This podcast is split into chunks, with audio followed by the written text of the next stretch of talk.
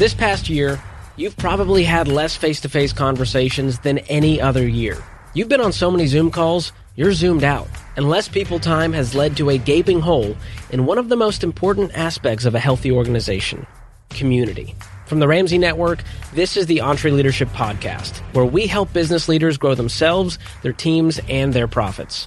I'm your host, George Campbell, and in today's episode, we've got two interviews on the importance of community for you and your team, which hits on the business drivers of both personal and people. First up, we've got Darren Whitehead. Darren is the senior pastor of Church of the City here in Franklin, Tennessee. He's a friend of Ramsey Solutions, and he happens to be my pastor. He knows the importance of community and connecting with other people.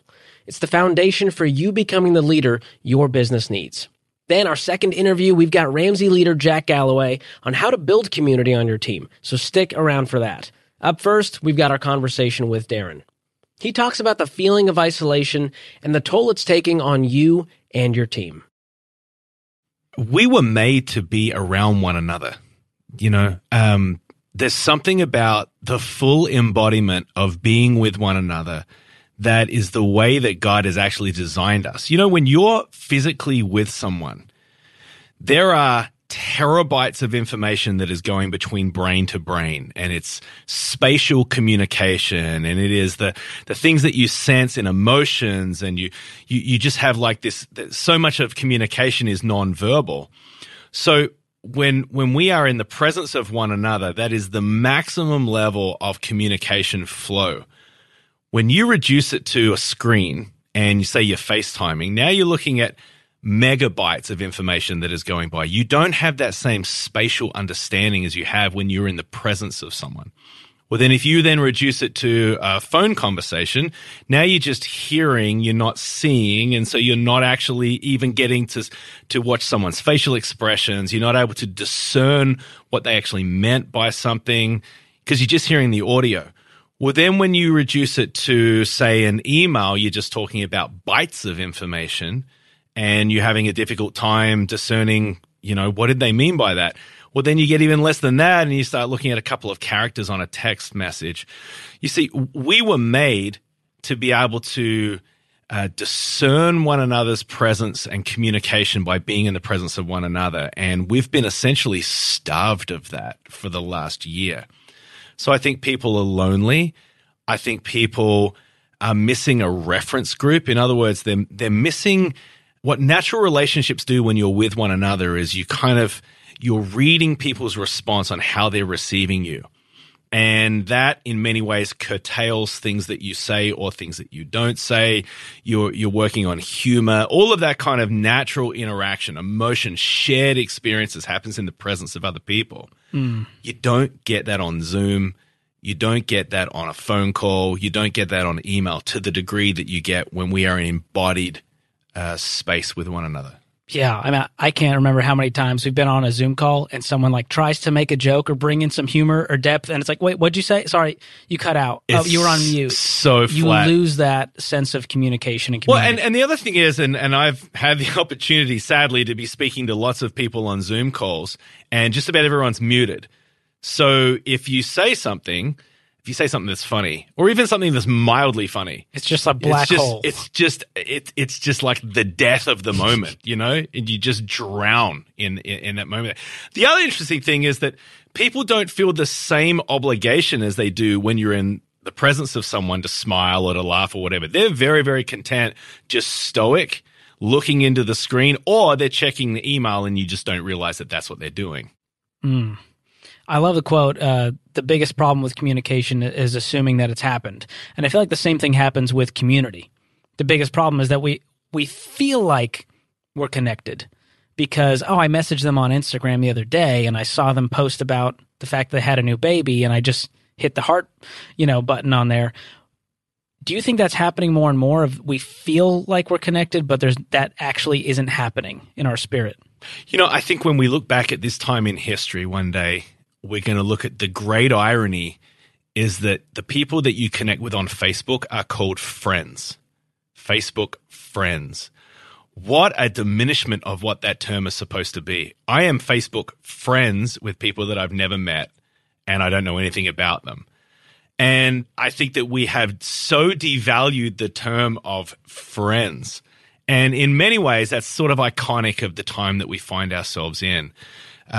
We are filling our lives with trivial things at the expense of that which is important. And so we know lots of things about trivial pieces of information. That comes from scrolling, right? And so you scroll on social media, Twitter, Facebook, Instagram, whatever it is, you find yourself scrolling. You're able to take in fractions of pieces of information about lots of people's lives, but you don't go to any degree of depth with anyone because you're not actually in the presence of anyone. It gives a faux sense of community. You have a sense of being connected to a lot of people, but you're actually not connected to anyone. So what is that power of community, of real life people who you can go deep with? How does that help me as a leader, as a business owner? Well, people say often that leadership is lonely at the top. And it is, because if you're leading an organization, you have a disproportionate weight that is upon you. And if you don't have community, a squad of people that are surrounding you who are ideally not on your payroll and have no sort of financial relationship with you. If you don't have that, then you're going to be missing something significant in your life and in your leadership. I heard someone say recently that we all have 3.7 blind spots, or on average, we have 3.7 blind spots. That is 3.7 things that the people around us know about us that we don't know about ourselves. And we don't know about them because they're called blind spots, right? And we need honest people around us to be able to mirror back. And if we don't have that, right, then the organizations we lead will most certainly reflect our strengths, but it'll also reflect our weaknesses, because we don't have people that are surrounding us that are mirroring back where we are in error. And we all have this sense of lack of self-awareness at different times where we don't even know we're doing something that's a little off. And having people around us that have the relational equity and trust and loyalty in relationship to be able to say, hey, bro, can I just talk to you about something that I just saw you do? Or lately, when you've been talking, there's a theme that keeps coming up, and I just want to push on that for a second and just see if there's something underneath that, because I really care about you. Yeah, having that conversation is so important to get that feedback and have a little bit of accountability. Right. And you've seen a lot of leaders just this past year who have had a fall from grace, right? Where they made some moral decisions, they had a burnout, they had a moral failure, and I believe a huge part of that is a lack of community. So there's a lot community does for you, but there's also something that it helps you avoid. Talk about that. Absolutely. Yeah, I think certainly in this last season, but even prior to that, I feel like there is a pandemic that is going on in the world, but there is an epidemic that is going on in leadership, and that is that people are making destructive decisions. And no one wakes up one morning and says, I'm going to destroy my life today. But there are some themes that are common among a lot of these leaders, and they are unknowingly making decisions that can ultimately lead them to a place of destruction or a lot of pain. And we've seen in this last era, we've seen our heroes and we've seen our friends make unthinkable decisions, and it has disqualified them from the organization that they have been leading. And there's a book that came out a year or two ago called Upstream, and the idea of this book is you get the whole book when you just read the introduction, and the introduction of the book goes that there's a bunch of people and they're playing by the side of a river, and they all of a sudden see a baby that is floating in the river, right? A live baby, and someone runs in and immediately grabs the baby and rescues this baby, right? And then a few minutes later, another baby is in the river, and they immediately go and grab that baby. And then a few minutes later, there's another baby that is in the river. And then all of a sudden, one guy just takes off running, and he's like, "What? Where are you going? We need to be rescuing these babies, you know?" And he goes, "I'm going upstream to find the guy that's throwing all these babies in the river." And this is what we're trying to do, right? We're trying to have the conversation about not just redemption when someone falls, but prevention. How do we go upstream? It's a little bit like that movie Minority Report. Did you ever see that movie where it was like pre-crime? It's not the thing we often talk about because it ends up being ultimately the thing that never happens. Yeah. And so it's difficult to measure, but we got to go upstream. We've got to be asking the question, like, how can we be preventing these leaders from making these terribly destructive decisions? And this is something that I've been spending a little bit of time talking about lately. So what is that preventative measure that we can take? Obviously, community is a part of that, having good people in your life who are asking the hard questions. And, you know, you've talked about checking in with people who kind of pop in your mind and go, I need to check in with that person or that leader on my team and just see how they're doing. Not on a professional level, not a work thing, but on a human level.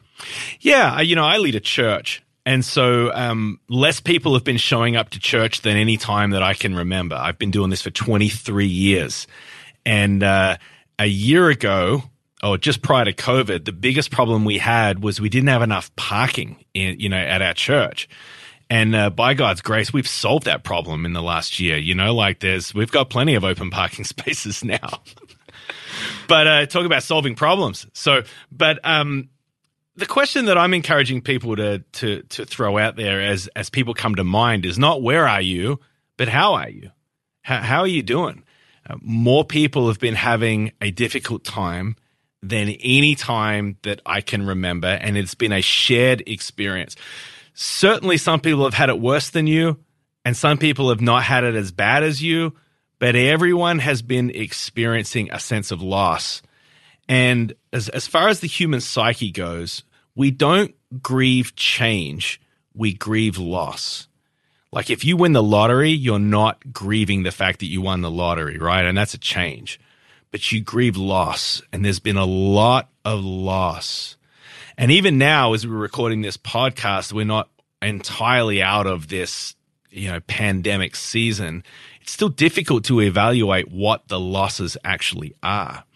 And so people find themselves suspended in a space of not knowing what to grieve, because we haven't quite yet clearly seen what our losses are of this particular season. Yeah, the dust hasn't quite settled yet. And a lot of business owners listening, we're hearing from them that one of their biggest struggles is just kind of pivoting from COVID and trying to figure out a new normal and what they should be doing and making sure they're following all the rules and making sure the team feels seen and that they're okay. And that's a very stressful time on top of now we're telling them, hey, you've got to find a good community. Right. These are busy people. How do you foster that sense of community when you're running and gunning, 40, 50, 60 hours a week? What does that look like for the busy business leader? Well, the challenge is that authentic community and the fast pace of life are incompatible with one another.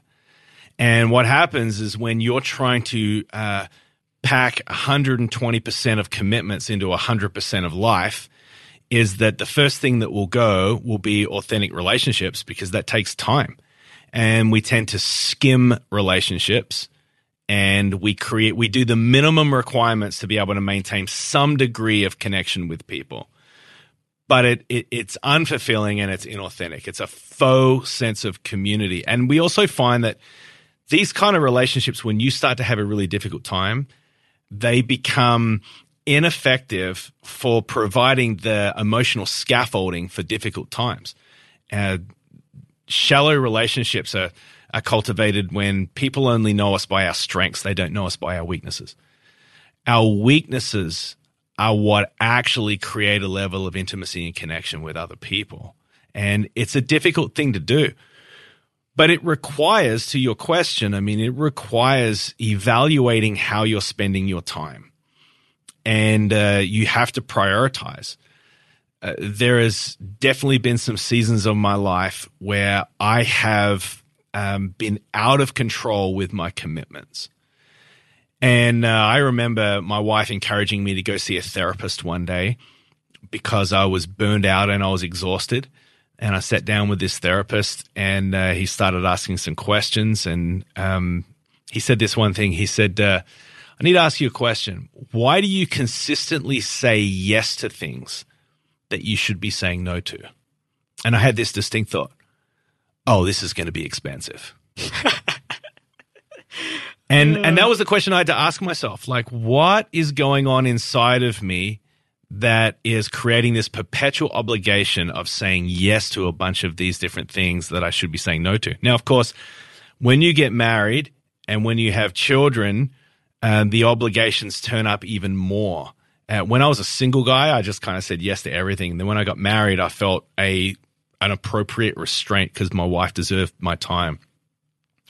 When I had kids, everything changed again because these little children, I'm the only father that these little children are going to have. And it is imperative. It forces me to prioritize the way I spend my time so that I can be investing in them.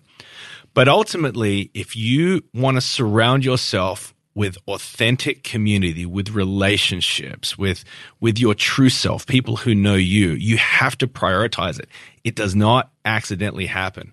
And if you're like a lot of men, and particularly men, but business leaders, organization leaders, there is a level of drive that is often consistent with this group of people. And you can prioritize achievement. You can prioritize hanging skins on the wall, as people say sometimes, and you do it at the expense of an authentic relationship, a community of people that you're actually doing life with. Yeah, and you're talking about, you know, being vulnerable and sharing weaknesses, and that can be really hard for the business leader to do because they feel like, well, I've got to have it all together. My whole team is looking at me to be the anchor here, and that can be so difficult to go, hey, I need help. And one of your campus pastors, Derek Barman, I've heard him talk about the 2 a.m. friend. That person you can call at 2 a.m. for anything, any reason, and they'll be there for you. Yeah. I doubt most of the people listening have that 2 a.m. friend. How do we find those people? Are they out there? Well, they're definitely out there. I've heard someone say once that, and I love this, you know, you can make new friends, but you can't make old friends. And a lot of people, you know, their friends from college or the friends that they grew up with, you know, these ones that they've got longevity with, they end up becoming the people that have the level of history that becomes a bank of trust that enables them to be a 2 a.m. friend. Now, you can create 2 a.m. friends, but you got to be intentional about it. And if you want someone to be a 2 a.m. friend, you need to be a 2 a.m. friend for them. And, you know, that's an important discipline to have and a level of intentionality to have. Yeah, I've been there where I'm going, why has no one texted me to hang out? And I'm like, well, who have I texted to hang out? Who have I been intentional with? And it's easy to kind of feel alone because you're not reaching out either. And the other person on the other side is like, well, I'm not going to reach out to anyone. They'll reach out to me if they really need me. And like you're saying, just being brave, being willing to go first will create those friendships. And then there's this kind of quid pro quo accountability that people want to have where, you know, it begets more and more friendship because Darren was there for me. I want to be there for him. I'm going to check in with Darren. Darren's going to check in with me. And it becomes a cycle. And one of our Ramsey personalities, Dr. John Deloney, he has this quote that I love. Other people are the emergency fund for your life. And I love that. It's easy when things are going well as the leader, but it's when things kind of go bad that you really need those people. Have you found that to be true? Oh, that is absolutely true. I mean, this past year has been the most difficult year of church ministry ever. And that is because there's been more conflict, there's been more criticism, there's been more tension. People on both sides of the argument, whether it be politics, whether it be COVID, whether it be issues of race, people feel a sense of conviction. These are not just arbitrary conversations. People feel like they have a developed point of view. And in the church space, it's they have a developed theology around why they should be thinking a certain thing. So it has been a more difficult climate to lead in than any other time that I've ever seen. And it's been more lonely because of that. I think when you're trying to develop these kind of trusted relationships, one of the places that can be the easiest for developing these is to find peers who are doing the same thing that you're doing in another space. And so for me, I meet with other pastors. None of these guys work for me. They're not on my staff. They're in a different context doing their own thing. But we have like just this enormous amount of commonality. And when we start talking about our struggles or the things that we're finding that are working right now, there is a deep sense of connection that comes from that. Is that hard to kind of swallow your pride and go, all right, I'm going to hang out with who could be seen as, you know, as competitors, right? If I'm a plumber and I'm going, I got to find other people in the trades and in the plumbing space in my area. Is that a hard thing to be vulnerable and make those relationships happen? I tell you, George, my experience has been 10 years ago, I felt there was much more of a spirit of competition among churches. 10 years later, I feel like there's more of a spirit of collaboration. I meet with other pastors across the Nashville area, and I'm telling you, man, there is not 1% of ego and competition. There is a genuine sense of trying to help one another and encourage one another. It's sort of a sense of like, this is really hard right now. Mm. And how can I help you, bro?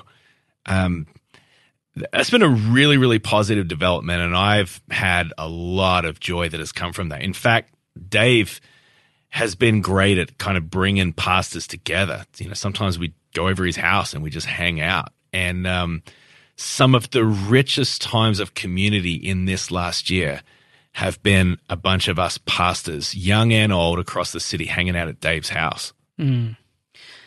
And when it comes to community, you know, we often think of big groups of people, but just as important are mentorships and kind of coaching relationships.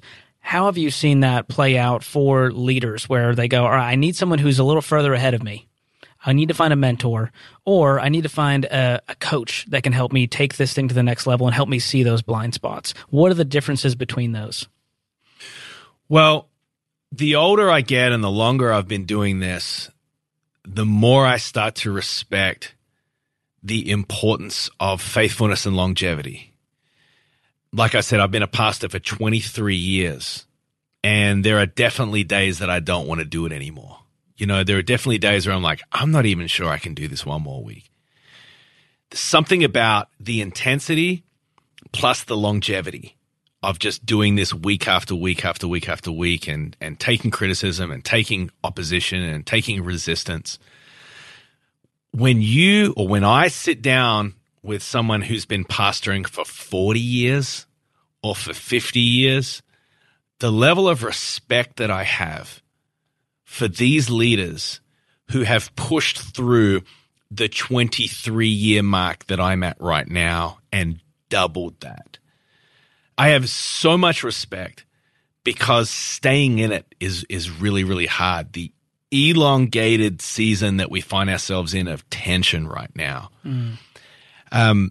So there are certain things that only someone that's been doing it 20 years longer than you can speak into.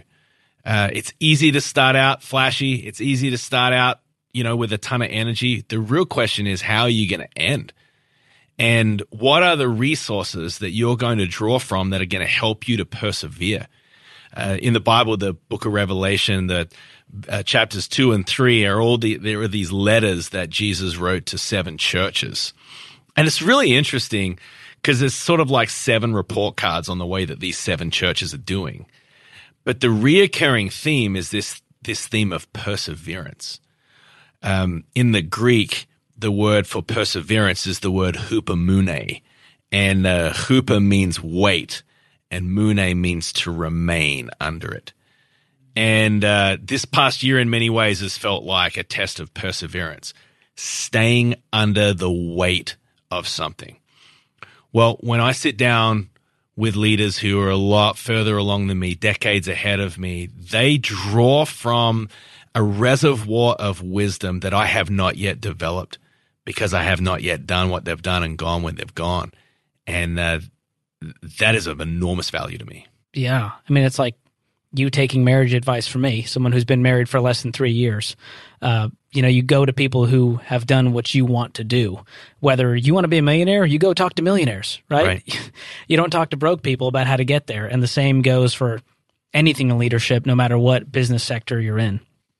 So when it comes to community for a team, obviously in a church environment, it's easy to understand community, right? We're going to create small groups, and you guys have done that really well at Church of the City, where it's a big church, but you can make it feel small through these small groups. But for people who maybe aren't a part of their local church, is there a way to kind of foster that, whether it's in the workplace or otherwise? Well, yeah. Well, the first thing I would definitely say is that it takes intentionality. You don't accidentally create these kind of things. I'm amazed at when someone takes on a sense of leadership in a certain environment, how much the atmosphere of that space can change. And I've seen that happen in families. I've seen that happen in communities. You ever been hanging out with a group of people, right? Let's say there's 10 couples, and they show up at a table, and everyone is talking about Netflix, or they're talking about some TV show that they've seen. And unless someone provides leadership, that will be the totality of what happens for the rest of the evening. But you ever been in an environment where someone says, hey, can I just have everyone's attention for a second? And everyone looks over and you go, what if we went around the circle and we just shared like the biggest challenge that we have faced in the last 6 months and the biggest blessing or the best thing that's happened in the last 6 months? And everyone's like, all right, we'll do that. And so you go around the circle, and inevitably you have moments of raucous laughter, and you have moments of deep emotion. You have tears. You have people sharing like, this has been really painful. All of a sudden, one person with a well-orchestrated question provided leadership to the table. And at the end of that evening, instead of talking about trivial things in little pockets, you end up having this shared experience where people feel like emotionally, our souls drank deeply tonight. You move away from that table with a sense of soul satisfaction. You've connected with other people. Mm. I think that is true in any kind of relationship that you have in your life, but it takes intentionality. One person, our leader, a single person has to have the vision and the fortitude to say, hey, can I have everyone's attention for a second? Let's spend this time in a meaningful way, rather than just letting this time happen to us. Wow, that's powerful. When you said those words, shared experience, I feel like that's, when it comes down to it, that's community. And one of our core values here at Ramsey Solutions is team. And so we're very intentional about creating shared experiences. And that has really cultivated what is now known to be, you know, such a great work culture here at Ramsey, and something people want to work here for. So what role does community play in creating a great culture in the workplace? Well, early in my leadership years, back when I was in youth ministry, this is when I was in my early and mid-20s, I grossly underestimated the importance of cultivating team dynamics. In fact, it seemed like a waste of time. Getting people together to do some sort of team experience, it honestly felt like it was a distraction from the work that we were supposed to be doing. And it wasn't until I sat on another team where someone really understood the importance of cultivating team dynamics that I got to see firsthand that when you cultivate a team culture, it becomes this lubricant amongst the machine of the team. And you start functioning together as a singular organism rather than single people. And from there on out, I have prioritized how much we spend on just cultivating team dynamics. So I have an executive team on my staff. We have about 120 paid staff in our church. And I have an executive team, and every Tuesday morning we meet, and we spend the first hour going around the circle and just checking in with one another. And I know all kinds of specific details about the lives of my key leaders because we actually have a shared group experience for the first hour of what is the beginning of our work week. Every single week. And that is a deposit in the team dynamics. I feel very connected to this group of people, and they are very, very important people to me. Now, when we get to the end of that and we start getting to the tactical or the strategic leadership, that we're going to be tackling that particular day, we are drawing from the relational equity that we have cultivated with one another. And that creates, when we step on one another's toes, we think the best of one another because we know what's going on in one another's lives, or we have trust built with one another. It ends up being you go so much further and you go so much further faster when you have cultivated these, relationally deep shared experiences with one another. Yeah, we say things move at the speed of trust, and that's exactly what these shared experiences and sense of community can do. When I trust you, Darren, well, now I'm not going to second guess why you said that and what that meant and how that affects me.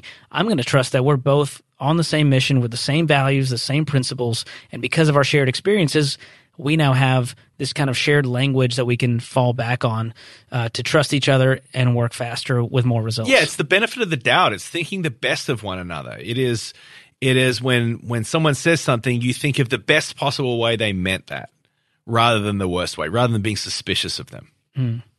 Well, as we wrap, what final encouragement would you give to that business owner who they don't want to burn out? They know they're maybe heading towards this isolation and they're feeling like it's lonely at the top, and they know they need community, but they're not sure the next step to take. You know, the most famous sermon in all the world is the Sermon on the Mount. And Jesus gave this sermon in Matthew 5, 6, and 7. And whether you are a faith person or not, I would encourage you to read it. These incredibly inspiring words about caring for the poor and loving people well. And it's like a secret handbook of life, honestly. It's really, really brilliant. Whether you believe Jesus is the Son of God or not, it's great reading. But Jesus gives 14 practices in the Sermon on the Mount in Matthew 5, 6, and 7. And 11 of them center around the themes of money, sex, and power.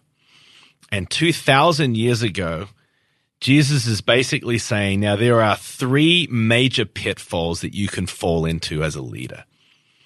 It's money, sex, and power. Whether you're a person of faith or whether you are not, these are three things that, if left unchecked, they will ruin your life. And what's interesting about the church in the first century is that they lived counterculturally on those three things, and it was something that was beautiful for the culture to take hold of. I would encourage leaders to be keeping an eye on those three pitfalls in their lives. If any one of those things is like a gauge that gets out of alignment, it can actually train wreck your life, and that is definitely something to pay attention to. Yeah, they've got to have the right accountability in place, the right friendships in place. Maybe that's a leadership team that holds them accountable, and if they don't have a leadership team and they're on their own, maybe that is, a buddy, partially a spouse. What kinds of ways can we implement to curb that? Well, if it's a leadership team, if it is someone that is on your payroll, you have to give them permission to be able to say that to you. Otherwise, they won't. You have to be able to say, I need you when something seems off in me, I need you to tell me about that. Now, one thing that is important is that loyalty in public brings leverage in private. Say that one more time. That was real good. Loyalty in public brings leverage in private. So if you're going to share something with your leader, or it needs to be done in a private space. And it looks a little bit like this. Hey, man, can I just talk to you about something? Sure. So, I'm with you, bro. I'm like in this with you. I'm on your team. I love this. I've just seen this and I just wanted to ask you about it because I care about you. You don't do that in front of a bunch of other coworkers. So there's that. There are those who are on your staff. There are those who are on your team, who are on your payroll. You have to give permission to be able to speak that into you. The other group of people are the ones that are not on your payroll, and they've got a lot less to lose, right? And but you also need to be cultivating that kind of relationship with them as well. Like, hey, man, I just need people to mirror stuff back to me because there are things that I'm not aware of that I would like to be aware of because I want to improve as a leader. Wow. That is powerful stuff. Well, Darren, thank you so much for being with us today and helping leaders out there cultivate those communities to not just avoid burnout, but actually become better leaders, grow their team, and grow their profits, and most importantly, grow themselves. Honored for you to be my pastor and honored that you took the time with us today. Thanks for having me, mate. Appreciate it. What a great reminder that we need to be creating relational equity with the people around us so that we can go further faster. Because we know business moves at the speed of trust. As Darren talked about, you need community to grow and thrive as a person and a leader. But what about your team? How do you create community at work that leads to a unified and trust-filled team? We'll have a conversation about that right after this. Here's a math refresher. There are only 24 hours in a day, so you and your team need to streamline time-consuming tasks to focus on the activities that make money. Smart businesses are realizing that to reduce headaches as they scale, they need NetSuite by Oracle. NetSuite is the #1 cloud financial system, bringing accounting, financial management, inventory, and HR into one platform. With NetSuite, you can reduce IT costs because it's cloud-based. You can cut the cost of maintaining multiple systems because you've got one source of truth. It's a big deal. And you improve efficiency by bringing all your major business processes into one platform, saving time and cutting manual tasks and errors. So join the more than 37,000 smart companies like Ramsey Solutions that have done the math and are boosting their efficiency with NetSuite. And right now, you can download NetSuite's popular KPI checklist designed to drive the right behaviors for your business. Absolutely free at netsuite.com/Ramsey. That's netsuite.com/Ramsey to get your own KPI checklist. This episode is brought to you by Trainual. Even when you're great at running the day-to-day, a lot of leaders struggle to delegate. But delegation is a critical leadership skill, and empowering your team by building that skill just takes having the right system in place. Well, Trainual is that system, and it's a game changer. Trainual is an easy-to-use app that helps document and organize everything about your company in one place. Clear outlines for every role and responsibility, step-by-step training for all your SOPs and employee handbook content, an org chart and directory. You can build accountability tests. Employees can even use Trainual's powerful search to answer their own questions. Companies using Trainual are cutting training time and related costs by up to 75%. Get started with over 300 templates and their world-class support. It's time to get your entire team playing from the same playbook. Visit Trainual.com/Entree today for a demo and get 15% off your first year with code ENTRE15. That's 15% off at Trainual.com/Entree with code ENTRE15. Our second interview is with Ramsey leader Jack Galloway. Jack is our Chief People Officer here at Ramsey Solutions, and we had a conversation on how to create community at work. And it all starts with a clear definition of community. What I mean when I talk about community is simply this. Does a team member on your team, do they feel like they belong? When they sit down at the lunch table with a couple of guys or girls that they have known for a short period of time, do they sit down and feel like, these are my people, like I belong here, they're glad I'm here, I'm connected? Or do they sit down and go, how fast can I eat and get back to my desk because they're telling inside jokes that I don't get and stories about the past when I wasn't here? And people immediately, almost instantly, just have a feeling of, do I belong or do I not? So it's these kind of shared experiences in the shared group. And for the small business out there, you know, they may not have this amazing culture. If you've got 6 people, it's kind of hard to feel that level of camaraderie. So when you talk about belonging and connecting, what does that look like for the people who go, yeah, Jack, that's not for me. I'm not Ramsey. Well, I've got bad news then. It's essential. Having this feeling, how this feeling gets done may be different in one organization versus another, But in any small group, whether it's just a social group, a church group, or an office group, either the person plugs in and they feel like, these people are glad I'm here and I want to hang out with them and work with them and get to know them more, or they start to withdraw. And when they start to withdraw, they stop talking and they start making some assumptions in their head that are usually false, instead of just asking questions when they run into a snag or a frustration or something's not working well. But the good news is this: whether you've got 6 people, 60 people, or 1,000 people, culture all rises and falls with the leader. And so if you've got 6 people, the good news is you can affect your culture in a shorter period of time with a small group of people. And a lot of times that has to do with when you sit down and you're going to have a meeting with somebody on your team and you're the leader. Do you start right into what they did wrong yesterday and the number they didn't hit and what are they going to do for you tomorrow? Do you spend any time checking? Do you know their spouse's name at all?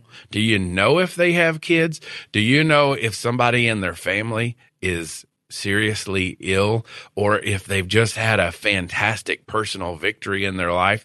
You don't have to spend 15 minutes being touchy-feely, but you do have to know enough about your employees, your team members, to care about them. And it's tough to care about them if you don't take the time to get to know them. So recently I moved into my new position, and one of the things that I did was sit down for 20 to 30 minutes with each team member. Now, let me tell you, when I looked at my schedule, that was a lot. And I thought, that does not fit the importance of all these other things that really need my attention. But every time I sit down with, right after this, I'm sitting down with another team member for 30 minutes just to hang out with them, get to know them, tell them I'm glad we're working together, ask what their opinion is on some things. It's just a time to say, hey, I just wanted to slow down long enough to say, I'm glad you're here and I'm glad I'm down here with you. And I look forward to what we're going to do together. Do you know that person almost always goes home and tells their spouse, you're not going to believe what happened to me today? A board member sat down with me. My leader, the chief people officer, whatever your title is, sat down with me for 30 minutes, and they really just wanted to talk about me. And that makes a big impression on them that's genuine. It's not insincere. That then as you begin to work together, and then eventually as you have problems together, it starts to build the relationship that you're going to need. And community is nothing more than relationship. When we talk about relationships, I feel like there's some business owners out there who go, Jack, I hired this guy to do a job. Okay, I'm not here to be his best friend and babysit him and make him feel good and ask him about his personal life. That's personal. This is business. What do you say to that guy? I say that's what you'll get. You'll get somebody that'll just do a job. And if that's all you need, that's your choice. That's not the way we are here. We're very missional here, and we care about the people that are here and the people that we're serving outside of here. But if all of you're doing is a transaction with a person, you're paying them $12 an hour and not a penny more, that's all the work they're going to do and not an ounce more. They're not going to care about your business. They're not going to care about your customer. If you don't care about your team, don't expect them to care about you, your family, other team members, or the customers. And that's a short-lived business in most cases. Yeah. One of the biggest questions I feel like we get is, how do I hire people who care? And it's funny because I feel like what you're saying is it starts with you caring. That's right. You have to care first. You have to care about the business first. You have to care about the customers first. And you have to care about that new team member coming on. And whether you ever talk about caring about them or not, that could be weird in the first interview. They know. They will get your nonverbal cues as to whether or not you're a leader who cares about people or you're a leader who just cares about themselves. People come to us all the time and go, hey, do you have any remote jobs? How can I do this from home? I'm a developer. I can do this, right? Talk through the importance of us working from work. It's a very controversial stance we take to work from work. What is the value that brings to community and culture? We do work from work. We love working from work. When we work from work, we're near each other. We have personal interactions. You know, we were remote for a period of time last year when everybody was working remotely due to COVID. And do you know our efficiency short term stayed the same and in some cases actually went up? It's not that you can't get work done remotely, but the longer we went, meetings that required some creativity and some brainstorming and some disruption, those things were very difficult to do remotely, and we could feel the difference. We began to do transaction with each other and get tasks done, but the personal relationship side got difficult, and just the creativity on the business became difficult as people had Zoom fatigue over a period of time. And so when we came back, people were glad to be near each other in a room with other humans, having meetings. Creativity filled the air more. And it just is a big part of our culture that the people that are here care about each other while we care about the people outside of here. Yeah. We talk a lot about how we move at the speed of trust. And relationships and community is such an incredible way to build that trust quickly. And that's how we've really scaled this thing so quickly to where we are today with almost 1,000 team members, is because of those relationships. Like, I mean, most of my best friends are now at Ramsey. Yeah. Like the people in this building are so incredible. They're such thoroughbreds, as we talk about, that you want to hang out with them outside of work. You know, most people go, oh, my coworker's God, if I had to hang out with him outside of work, goodness gracious. So talk about the importance of building that community and how that really works within an organization. Is that from a leadership down? Does that start with the team? I recently made a commitment to myself to spend 100 hours with leaders in our company talking about engagement with their team, which includes community, what makes their team want to stay here forever instead of just until they can go get another job. And the first thing that they told me, independent of each other, was this. They told me that it all started and it rises and falls with the team member's relationship with them as the leader. Now, with every team member, it doesn't have to be that you are spending weekends with every team member. I know those watching us today are going, that's not who I am. It's not so much that. It is when we're together.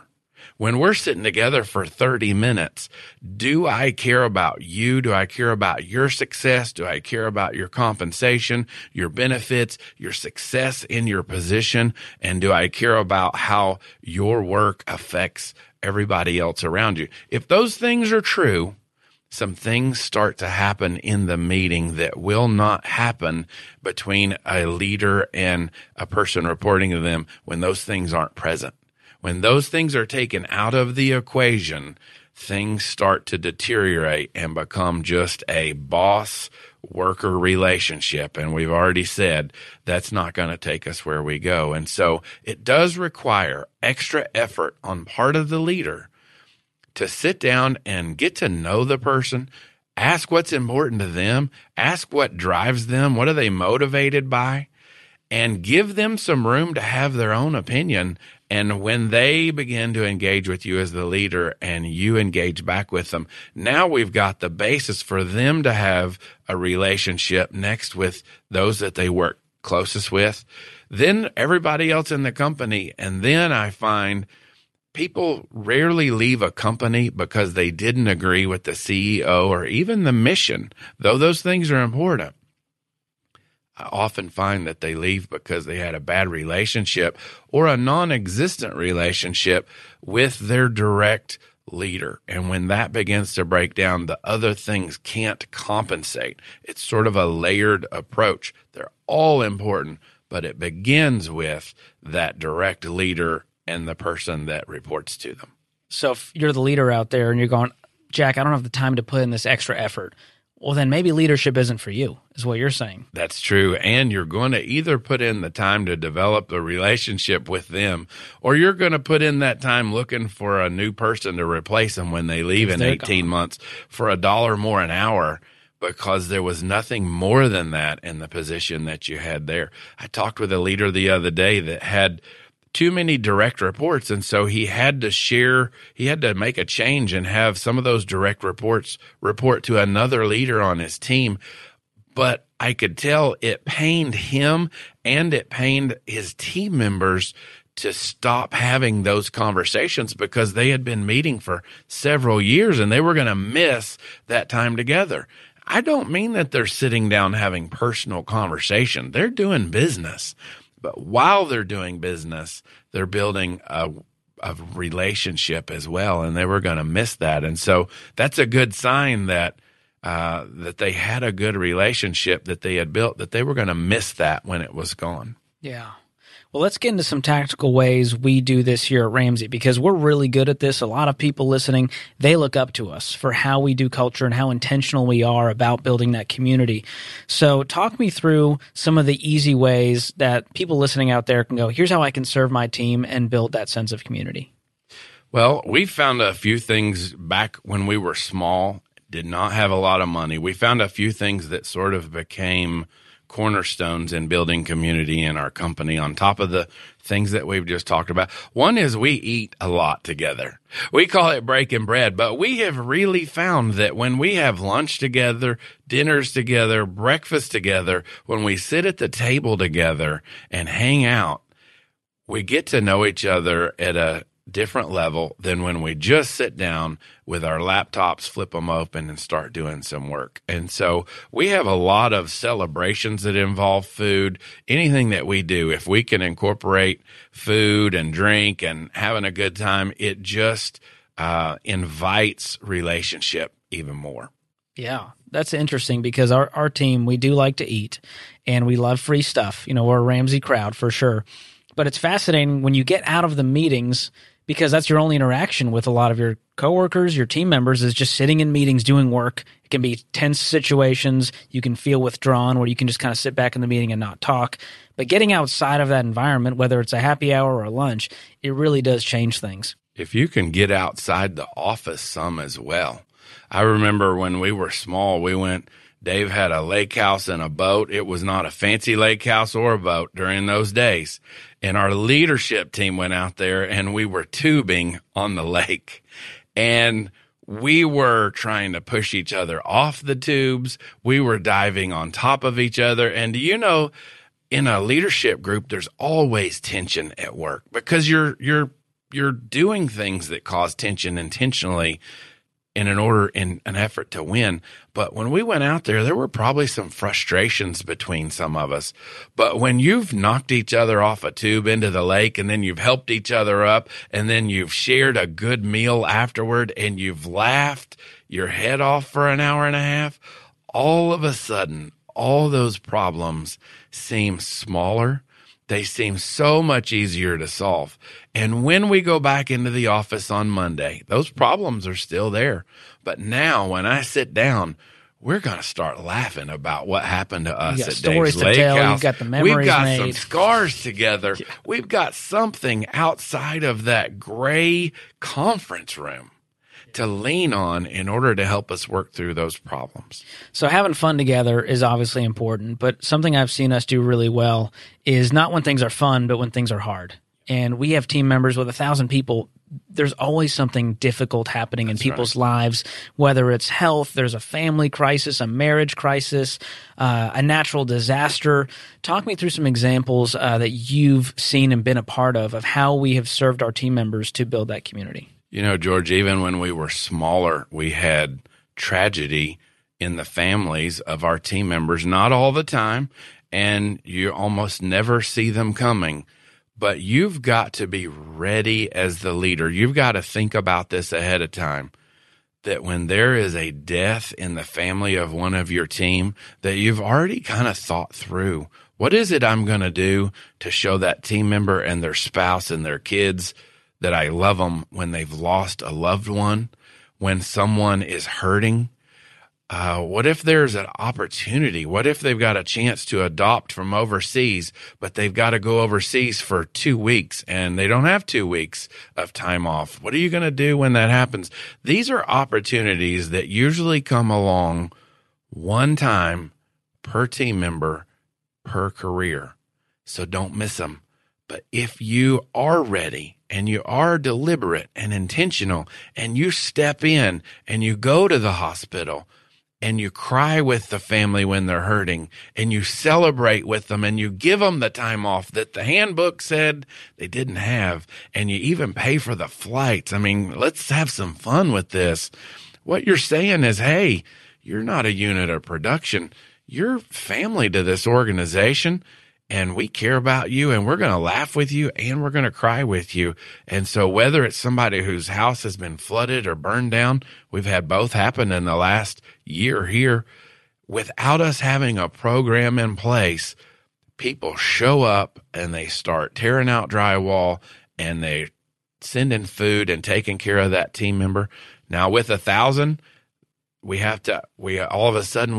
to have a plan. It's just harder at 1,000 if you're going to do it consistently. But we learned all those things when we were small. The spirit of it is it's small and it's in our hearts. Putting a process to it is just part of scaling to 1,000 or 3,000 people. Yeah, you can start small. You can send flowers. You can do little things. It doesn't have to be, hey, we're going to cover the flight and pay for this thing over here. That's a good reminder there. Small things that are unexpected usually make more impact than big things that might be expected. My assistant her parents were in town this weekend, and we've been working together for about a year, and I found out where they were going to have dinner, and all I did was call ahead and pay for their meal. But I said, hey, go tell their family that I want them to get the best of everything. This is on Jack. I want them to have fun. I want it to be the best of everything. And she told me it made her mother cry, and I thought, you know, those are happy tears because she's hoping that the place she works, she's hoping she has a leader that cares something more about her than just the work that she does. And do you know that impacts our friendship at work, and it impacts how well we work together. Our trust goes up. We work faster together. We think the best of each other.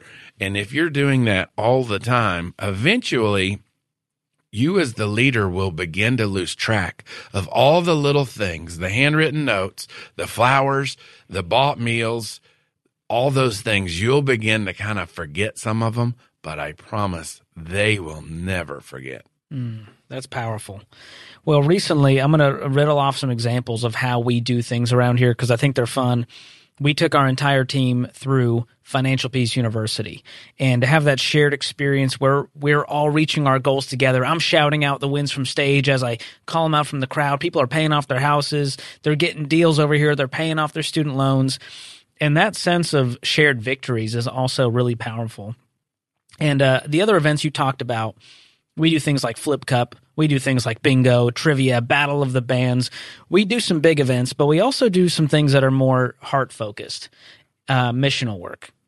So talk to me about what that looks like here at Ramsey and how the leaders listening can maybe implement some of that. Well, here at Ramsey, we really do care. The work that we're doing, we believe in it. And the reason you come to work here is because you believe in the work we're doing that helps the people outside of here. So our work is missional. While we're here, we're doing things that are missional. We do things, we organize groups to go and help in our community. That when the healthcare workers during COVID crisis were working 20-hour days, our team went down and just pumped gas for healthcare workers. No proof necessary. Just pull up and get free gas. Dave was out there. Our leaders were out there. Not only does that bless our community, but it blessed our own team to do something that they felt good about and their families felt good about them doing. We do missional things in our community. We do missional things in our work. We do missional things for each other.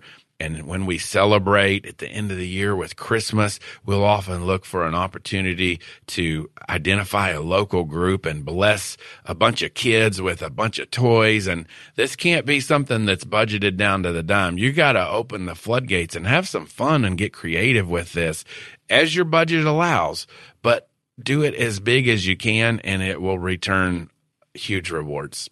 Well, to recap, Jack, you tell me if I'm wrong, but it sounds like it starts with a leader who cares. It does. And it starts with starting small with what you have. And it starts with celebrating, having fun, but also grieving together. That's right. And serving together and doing things together to show that you care. And what that does, it inspires others to care more, and it creates a bonding to the organization, to each other.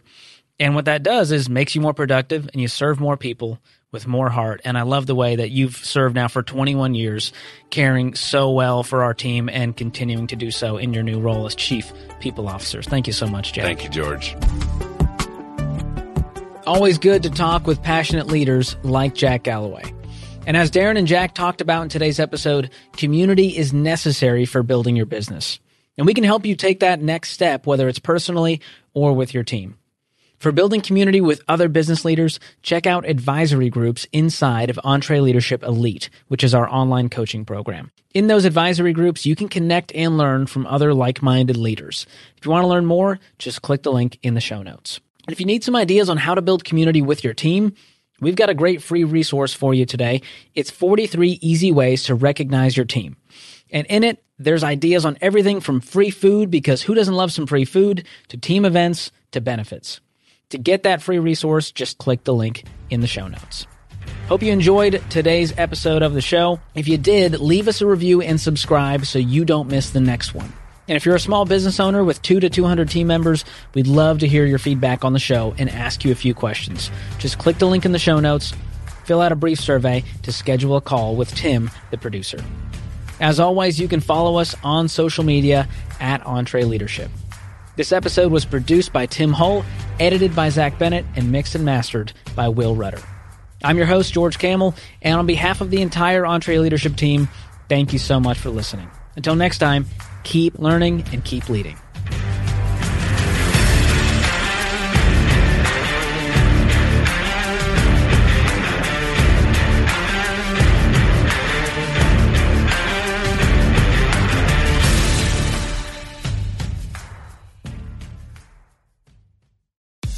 If you enjoy this podcast, you should check out other great podcasts from the Ramsey Network, like the Dr. John Deloney Show. Mental health challenges and hurting relationships happen to everyone, but they don't have to define you. I'm Dr. John Deloney, and I help people navigate through the messy things in their lives on the Dr. John Deloney Show. I'll walk alongside you as you face parenting, marriage, and other relationship challenges. And I'll walk alongside you as you try to connect with people, as you face depression, overcome anxiety, and learn how to change your life. Listen, I want you to be well. Listen to the Dr. John Deloney Show wherever you listen to podcasts.